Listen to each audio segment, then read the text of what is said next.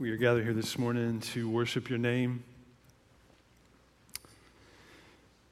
You alone are worthy of our praise. You alone are worthy of our lives. Even as we sing those songs, we can be reminded that we join in the anthem of the angels who never cease to sing, Worthy are you, Lord. Holy, holy, holy is the Lord God Almighty. The earth is filled with His glory. God, we need to see your glory again, revealed in your word, revealed in your Son.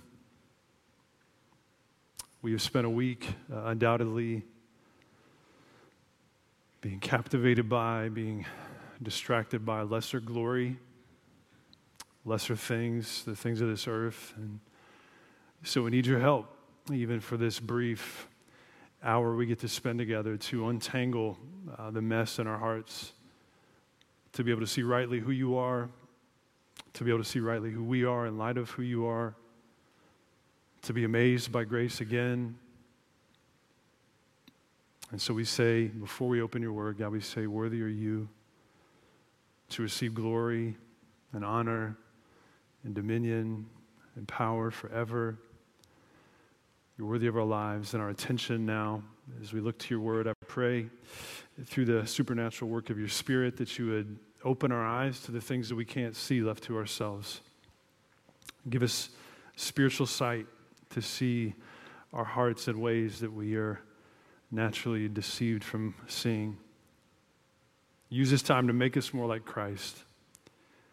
Use this time to increase our love for you and decrease our love for the things of the world.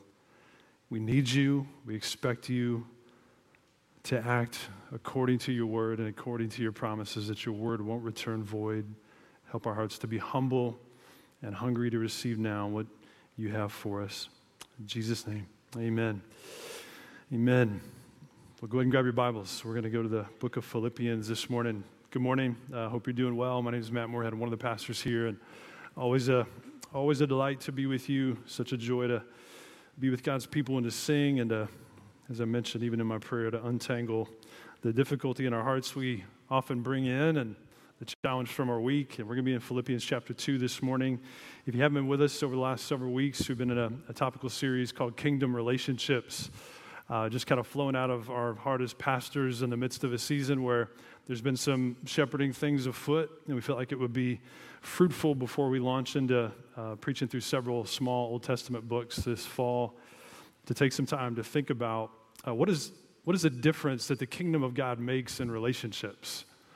So, the kingdom that we looked at the first week, kind of defining this uh, often used but maybe seldom understood term in the Bible, the kingdom, one way to understand it is the place where the king, God Himself, reigns and He rules. And so there's this there's a picture in the Bible that for those of us who have surrendered to Jesus, we've surrendered to, to our King. And so the power of the kingdom has, has come into our lives and ex, is expressed outward from us in a particular way, in all sorts of ways, quite frankly. And one of those ways in the context of our relationships. And so we've looked at forgiveness and conflict resolution. We looked last week at the fear of man. And this week we'll look at pride and humility. Uh, a topic that's all over the Bible, but we'll look in Philippians chapter 2. Uh, arguably, maybe not even arguably, the most powerful depiction of the incarnation of Jesus is found in the first part of Philippians chapter 2, and that's what we'll journey through this morning. So, over the years, uh, some of you probably had this experience um, with children with your own children. Your kids, when they're a certain age, I don't know at what point this, this idea um, becomes basically a, a, foolish idea to them, but, but kids will hide by covering their eyes. Have you ever seen this phenomenon? So they'll hide like in the hallway, like in your living room, not covered up by anything, but they'll just cover their own eyes, thinking that if they can't see you, then, well, you can't see them, right? But they're hidden in plain sight. And so, one of the things I would submit as we look at this topic um, I was thinking this morning as I was praying just how we so often pray, and we should pray for God's blessing upon our lives, our relationships. Uh, we ask God for healing over our relationships and the broken places of our lives, and we should do that. But I just wonder if the principle of pride and humility is like a principle for us that's hidden in plain sight. That so much of the blessing and healing that we, we long for is actually attainable easily, in a sense, by walking through a supernatural but very simple principle to kill pride and to pursue humility. And we'll see Paul this morning as he, as he writes a letter. The book of Philippians is written to a church, in a sense, much like us, made up of people from different backgrounds who are collected together in this thing called the local church, this miracle, this curious group of people that have a common salvation. And so they're collected in this city called Philippi, in a local church. And many of the letters in the New Testament are sent to churches to deal with relational issues. So at the end of chapter one of the book of Philippians, you could say that Paul deals with conflict from without. So he talks to them about how to stand strong and how to be united in the, in the event that they, they undergo persecution from outside the camp. And now in Philippians 2, it's almost as if he turns to say, Let me just talk to you about the conflict that you may have from within, from within yourself, from within the church. And so he launches into this treatise on humility. We're going to read verses 1 through 11 in their entirety, and then we'll go back and make some observations. You read there with me? Philippians chapter 2, verse, verses 1. This is God's word for us. It says, So if there is any encouragement in Christ, any comfort from love, any participation in the Spirit, any affection and sympathy, complete my joy by being of the same mind, having the same love, being in full accord and of one mind. Do nothing from selfish ambition or conceit, but in humility count others more significant than yourselves. Let each of you look not only to his own interests, but also to the interests of others. Have this mind among yourselves, which, was, which is yours in Christ Jesus, who, though he was in the form of God, did not count equality with God a thing to be grasped, but emptied himself by taking the form of a servant, being born in the likeness of men, and being found in human form, he humbled himself by becoming obedient to the point of death, even death on a cross. Therefore, God has highly exalted him and bestowed on him the name that is above every name, so that at the name of Jesus every knee should bow in heaven and on earth and under the earth, and every tongue confess that Jesus Christ is Lord to the glory of God the Father. This is God's word. over the years, as we've dealt with conflict in our home, I can think of many times where maybe the girls have fought with one another, or maybe, maybe they've even been dis- disobedient to me or their mom. And sometimes what we can do is we can appeal to them as like a higher plane. Something like this like, hey, that's, that's your sister. Like, you shouldn't treat your sister that way. Or don't you, don't you love your, don't you love your mom? So there's an appeal to them in a moment of defiance or conflict that kind of brings them higher than the, the momentary conflict. And it kind of roots them in a, in a bigger identity in the moment. And it seems like that's something of what Paul is doing right here at the beginning of this section that we talked about. If there's any encouragement, it's almost like a list of rhetorical questions much like we sang in Is He Worthy? So, if there's any encouragement in Christ, any comfort from love, any participation in the Spirit, any affection and sympathy, all these things, Paul is saying, you have all these things. It could be read maybe a little bit like this Don't we have Jesus Christ as the remedy for our sickness? Don't we? Like, isn't He the Savior of our souls? Like, haven't we been comforted and helped by his love when there's nowhere else to turn? Isn't the Spirit helping us see and pursue the things of God? Isn't He the same Spirit that knits together this kingdom people as a local church and who have fellowship with one another? Like, isn't He the one who has done these things? Don't you have these things? And so, Paul seems to appeal to a, a bigger, more heavenly identity as the the basis for their ability to pursue humility, but first he commends them to find a deep sense of unity in the way in which they've been called, their common identity. In verse 2, complete my joy by being of the same mind, having the same love, being in full accord and of one mind. So, as kingdom people, we are called to strive for deep, abiding unity.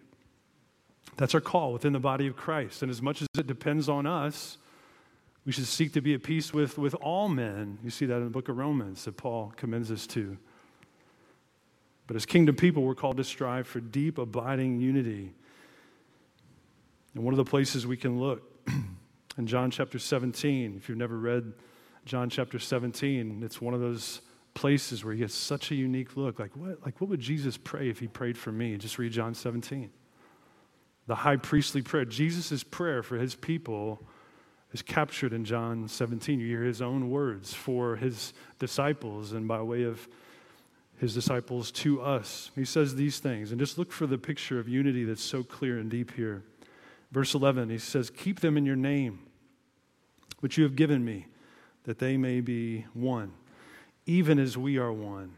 The oneness of the Trinity, of Father, Son, and Spirit he says, I do not ask for these only, but also for those who will believe in me through their word. And that's us by extension. Verse 21, he says, that they may all be one, just as you, Father, are in me and I in you, that they also may be in us, so that the world may believe that you have sent me. The glory that you have given me, I have given to them, that they may be one, even as we are one. I and them, and you and me, that they may become perfectly one, so that the world may know that you sent me and love them even as you love me. So there's this real deep prayer for unity. Did you see the purpose of it? Make them one. The people of God, the kingdom people, make them unified so that the world might know that you sent me. Give them oneness, the same oneness, Father, that I have with you, give to your people to have with one another so that the world might know that you sent me. We often talk about, like, don't we want the world to see that Jesus makes a difference? And one of the spaces where that's evident is, is striving for deep, abiding unity that's really rooted in humility. And we'll get there in just a moment. At the end of Philippians 4, and I love the fact that this the scriptures are so practical. If you look at this letter, if you just flip to your right, probably one page in your Bible, there's these two women.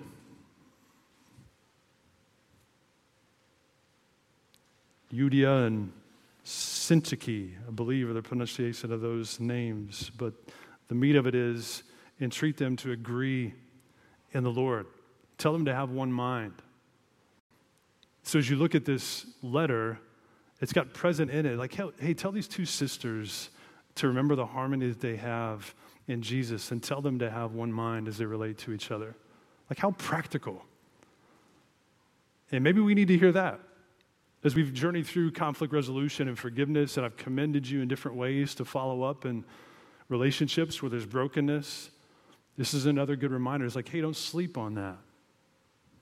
Keep working and striving together, having one mind in the faith, remembering the harmony that we possess in the Lord is the, the great neutralizer of the various things that bring division and disunity in the body. Remember the harmony that you've been given in Jesus. Strive to build it, cultivate it, and maintain it so that the world might know that Jesus has come to the world and has made a difference in us. And Paul goes on to talk about okay, how do you pursue this unity? First thing he gives us is two negative commands, really one and the same, but two layers. Verse 3 do nothing from selfish ambition or conceit. Kingdom people abandon selfishness and empty conceit. So he says, do nothing from selfishness. Stop being selfish. Selfish ambition or self promotion is the cause of countless conflicts in the body of Christ and otherwise. So let's just level the playing field here. Every single one of us is selfish, right? We all struggle with self. In fact, this, you could say it's the God of our age, selfism. And so we build a world wherein we function like God, and we build relationships wherein everything revolves around us. And Paul says, first, like, don't do anything from selfish ambition. And this term, selfish ambition, ambition by itself isn't necessarily ungodly. There's some godly ambition, but selfish ambition is not that. This is almost like a political term. If you look back just in language over the centuries, this word was used almost like a political picture, like a campaigning for one's self. The picture of a campaign in our relationship for importance and supremacy. You know, we've seen enough campaigns probably over the years, like you know, a company's campaigns. It's usually a smear campaign of someone else. It's usually a campaign of yourself that puts you in the best light. Now, we hate those campaign ads. That same war exists in our hearts. You know, when you have conflict, what you want to do is you want to do a smear campaign against the person that you're in conflict with and put yourself in the best light to give yourself a pass on the hard work that God wants you to do. And God says, don't do anything with selfish ambition, trying to lift yourself up into a place of self righteousness or self promotion. James pictures selfish ambition, the same word we're looking at here, like a gateway sin to all sorts of craziness in the body of Christ. James 3:16. He says, For where jealousy and selfish ambition exist, there will be disorder in every vile practice. It's bad news. But like the ugly twin, Selfishness is accompanied by empty conceit. He says, Do nothing from empty conceit. Now, there's a whole lot of things I don't like about cultural Easter.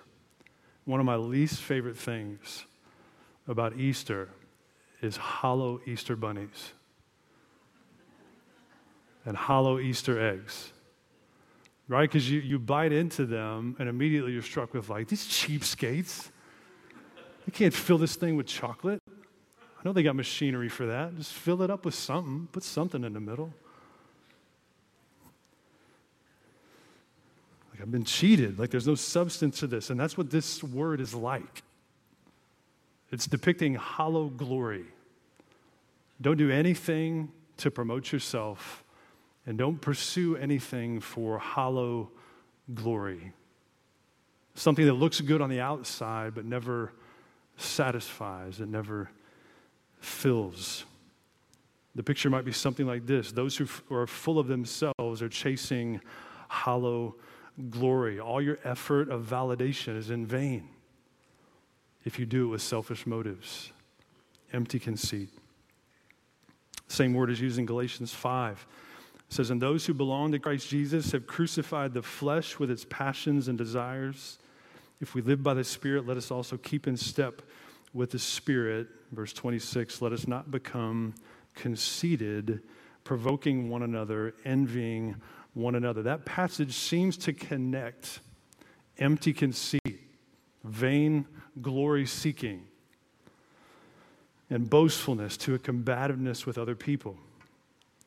The heart and posture that, in the context of relationships, may say something like this, inwardly at least Show me what you got.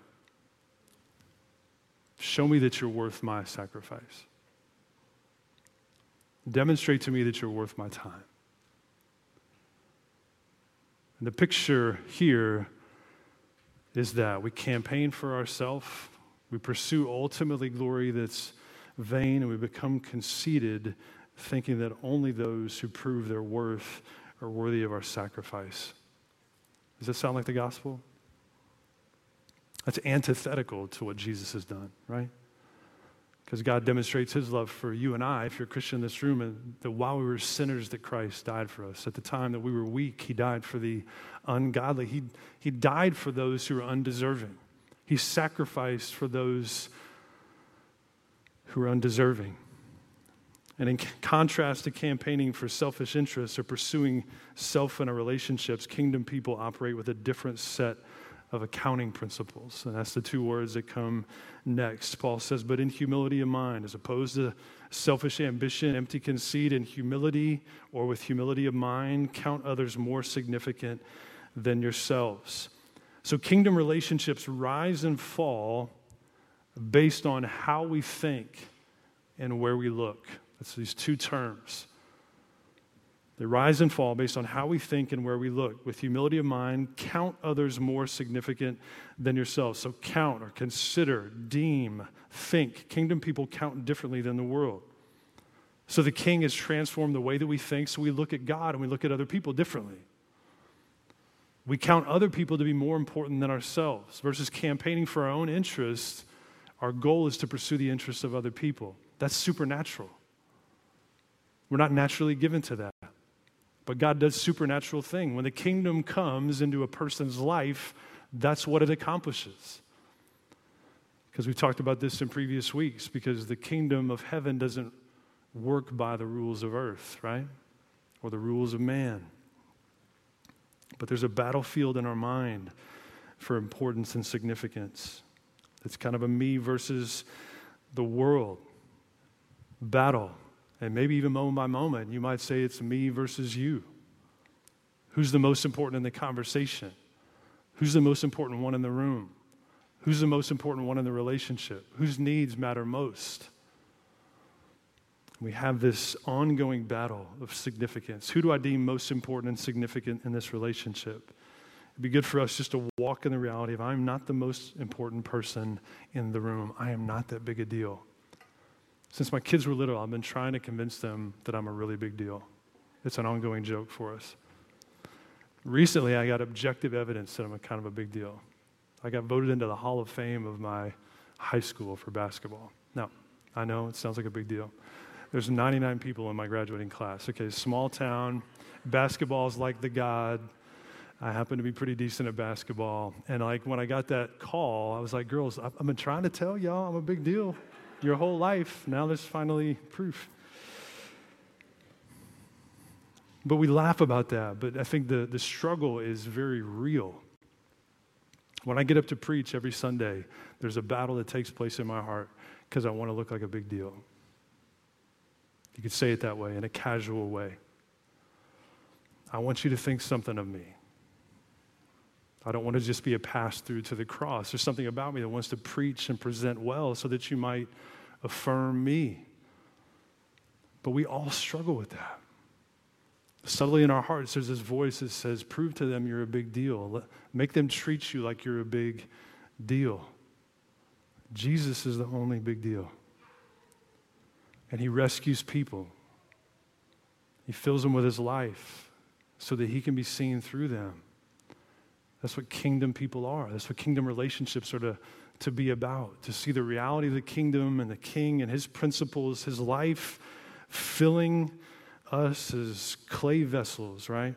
As brittle jars carrying about treasure, just sprinkling the life of Jesus on those around us, right? A right accounting of our importance is found through humility of mind Maybe just some questions to consider in your interactions with people. Like, do you find yourself preoccupied by what you deserve in your relationships and interactions? Do you see yourself and your needs as more valuable in the relationship or worth more? The idea of more significant, which is the language that Paul uses in our text, you see also in Philippians 3 8.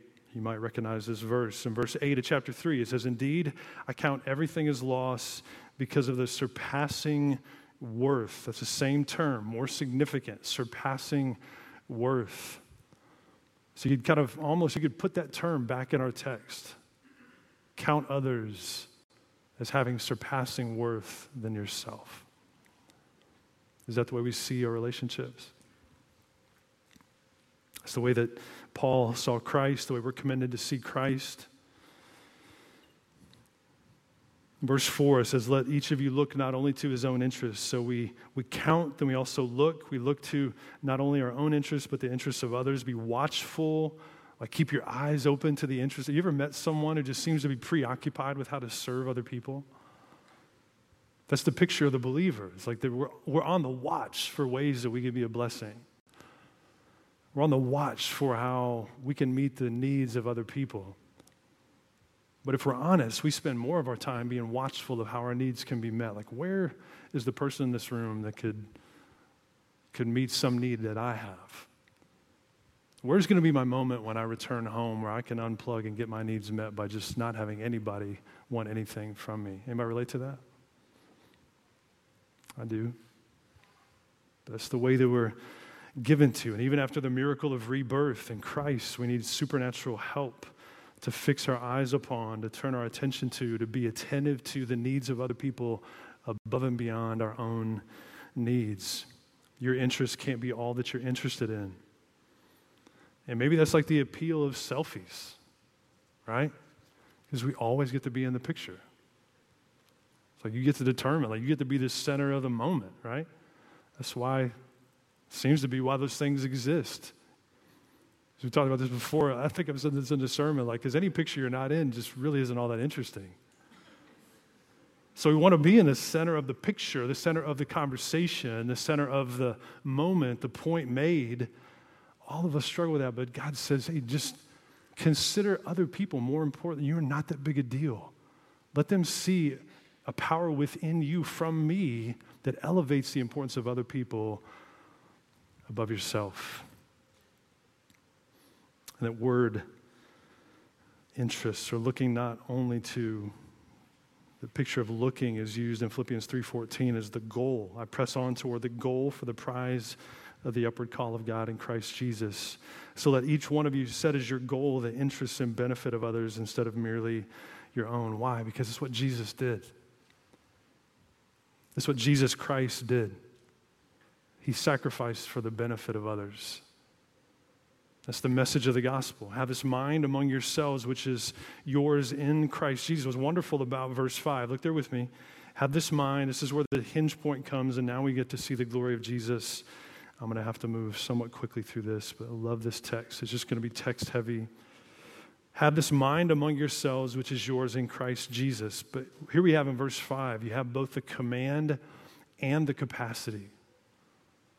Have this mind among yourselves which what? Which is yours in Christ Jesus. Isn't that a comfort? There's this biblical principle God never calls us to do something He won't enable us to do. He gives us the power to obey Him. And the call to have the mind of Christ is something we've already been given. We're called to walk in it. Have this mind among yourselves, which is also in Christ Jesus, possessing humility of mind, abandoning self, and considering the needs of others first. This is the way kingdom people live because Jesus, our King, lived this way. And this is what Paul goes on to say. Who, though, speaking of Jesus, was in the form of God, did not count equality with God a thing to be grasped, but emptied himself by taking the form of a servant, being born in the likeness of men, and being found in human form he humbled himself by becoming obedient to the point of death, even death on a cross. This is probably the most vivid depiction in the scriptures of what happened when Jesus became a man. He existed in the form of God. He was God, always has been God. But he didn't hold on to it. As we're tempted to count ourselves as more important than others, and our tendency to assert our own significance, we remember Jesus, we replicate his life and sacrifice. Let me just kind of rattle through three significant texts. And if you want to remember this, as you look at Jesus, the deity of Jesus, there's three chapter ones that are significant John chapter 1, Colossians chapter 1, and Hebrews chapter 1. Maybe that'll be a helpful memory tool. John chapter 1, verses 1 through 3 says, In the beginning was the Word. Let me just commend you here. Like, I'm going to read through these texts, but don't get lost in how much there is. But just kind of marinate on what we're hearing. This is the one who emptied himself, was born in the likeness of man, found in human form, and he came to serve, and ultimately became obedient to death on a cross. That's the one that we hear about in these three texts. So let's just read these together. In the beginning was the Word speaking of Jesus. And the Word was with God, and the Word was God. He was in the beginning with God. All things were made through him, and without him was not anything made that has been made. Colossians 1 15 through 20. He is the image of the invisible God, the firstborn of all creation. He has all the rights and honor of the firstborn. For by him all things were created in heaven and on earth visible and invisible, whether thrones or dominions or rulers or authorities, all things were created through him and for him. And he is before all things. And in him all things hold together. He's the head of the body, the church. He's the beginning, the firstborn from the dead, that in everything he might be preeminent or have first place. For in him all the fullness of God was pleased to dwell, and through him to reconcile to himself all things, whether on earth or in heaven, making peace by the blood of his cross. Everything that God is, Jesus is completely. Completely. Hebrews 1, verses 1 through 3 says this Long ago, and in many times and in many ways, God spoke to our fathers by the prophets, but in these last days, he has spoken to us by his Son, whom he appointed the heir of all things, through whom also he created the world. He is the radiance of the glory of God and the exact imprint of his nature, and he upholds the universe by the word of his power. Everything God is, Jesus is completely. So, what's the relevance to cultivating humility in the heart of a human being who knows this king? Jesus didn't hold on to everything that he deserved. It's not that he didn't grasp it intellectually, he didn't assert it. He didn't use it for his benefit that he might sacrifice for his people. He didn't count equality with God a thing to be asserted. He didn't assert his significance in his earthly ministry. And let me just share these statements with you as just a devotional tool and maybe just to encourage us as we finish off. He has eternally been served by angel armies, but he takes the form of a servant. All things were made through him. Now he is made in the likeness of men. Man was made in his image. Now he is made in the image of man. The one in whom the fullness of God was pleased to dwell is pleased to dwell with man. His glory is higher than the heavens, but he becomes lower than the angels. The one who holds up the universe by his powerful word is held up on a wooden cross. Every inch of the universe obeys his voice, and now he becomes obedient to death. And if this message is foreign to you, those two words, obedience and death, give us a good pause. Because in the gospel message, at least part of what we hear is this is that Jesus actively obeyed the Father in a way that you and I never could and never would. His active obedience was him loving God and loving people completely and fully. So he actively obeyed his Father. And then when he went to the cross, and what's called his passive obedience. He absorbed the judgment that you and I deserve because of our rebellion. And in his passive obedience, he becomes the object of the wrath of God for our sin, like a sponge to soak up every ounce of our judgment. He obeyed the Father, went to the cross. He emptied himself he never lacked the power and authority as king, but he willingly chose to empty himself to serve. Family, here's our challenge. You and I militantly hold on to perceived rights in our relationships. Jesus had all the rights, and he emptied himself for the benefit of others. And our call is to follow his example. Don't do anything in a way that self promotes, that seeks empty glory for the moment. But with humility of mind, consider one another more important than yourselves. And don't just look to your own interests, but look to the interests of others. Why? Because that's what Jesus did. That's how we have life. That's how you can wake up tomorrow morning to new mercy. Because Jesus didn't hold on to his rights as king, but he suffered as a servant in your place. So you could be free and forgiven. You could be reconciled to God, and I could be too. so empty yourself of perceived rights in order to serve others. Jesus in Luke 22, he says, you know, these leaders in the world, they lord over those, but not so among you. And I'm among you as one who serves. That the one who wants to be first shall be slave or servant of all. Maybe we could ask a similar question like we did before. Like, didn't he become like us, putting on flesh and dwelling among us and being tempted in every way like we are, yet without sin? Like, didn't he do that? And now Hebrews says he sympathizes with our weakness. One of the things, maybe, of considering others more important than ourselves is to give consideration for how we sympathize with one another. Like his incarnation leads to his being a sympathetic high priest who knows how we feel. But Jesus is the living and perfect example of what it means to count others more significant than ourselves. And kingdom people follow the pattern of life and sacrifice of the king. His will is done and are having the same mind he had. His kingdom has come when we lay our lives down for the benefit of others. And Jesus' humiliation culminated in his execution. But then his execution gave way to his exaltation. And that's the promise for the believer that the one who is humbled will be exalted. The one who is exalted will be humbled. The low road is where the blessing is. So, in all the prayers for blessing and protection, healing in our relationships, let me just encourage you.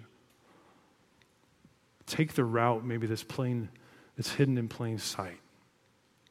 When God says he's opposed to the proud and he gives grace to the humble, remember that that road of humility, as difficult as it may feel, was walked in front of you by the Savior. One of our challenges is we just don't get enough joy in looking like Jesus. It's not as appealing to us to sacrifice for other people, to follow in his steps. Like we'd rather have the the vain glory of being affirmed in the moment or having people meet our needs first. It's because we don't see it as supremely satisfying to walk in his steps. And I'm not just saying you, I'm saying us. But Jesus' execution gave way to his exaltation, and a supreme demonstration of how God lifts up the humble. This is what we hear at the end. This is what we'll close with.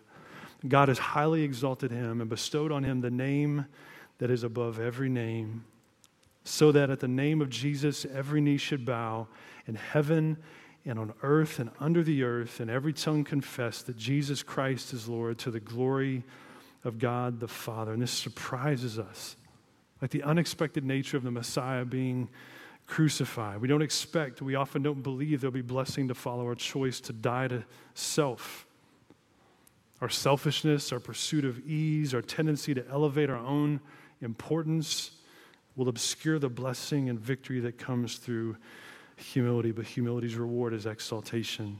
The cross followed by the crown, and God will lift up. He promises to lift up those who are humble. God promises to lift up those who are humble.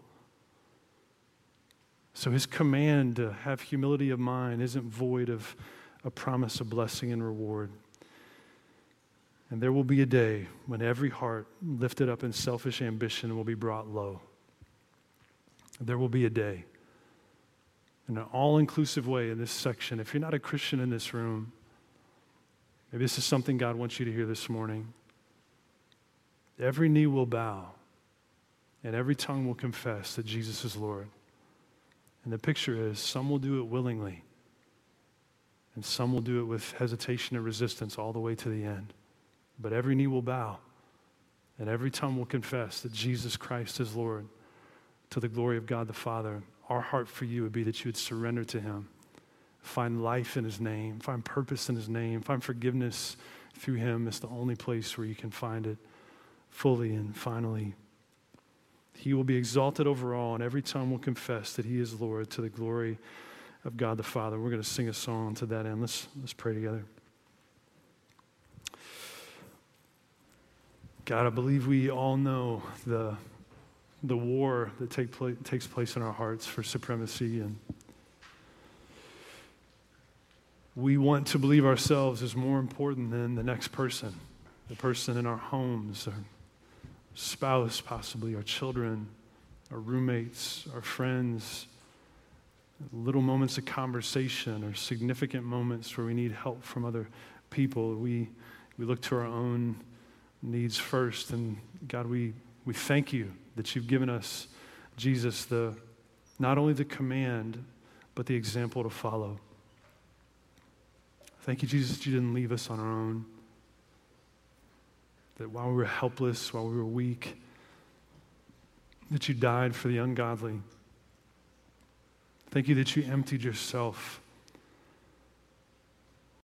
Jesus, everything that God is, you are. But you became obedient to the point of death, and you became a servant. You became acquainted with grief, and you became the object of your Father's wrath so that we could be forgiven.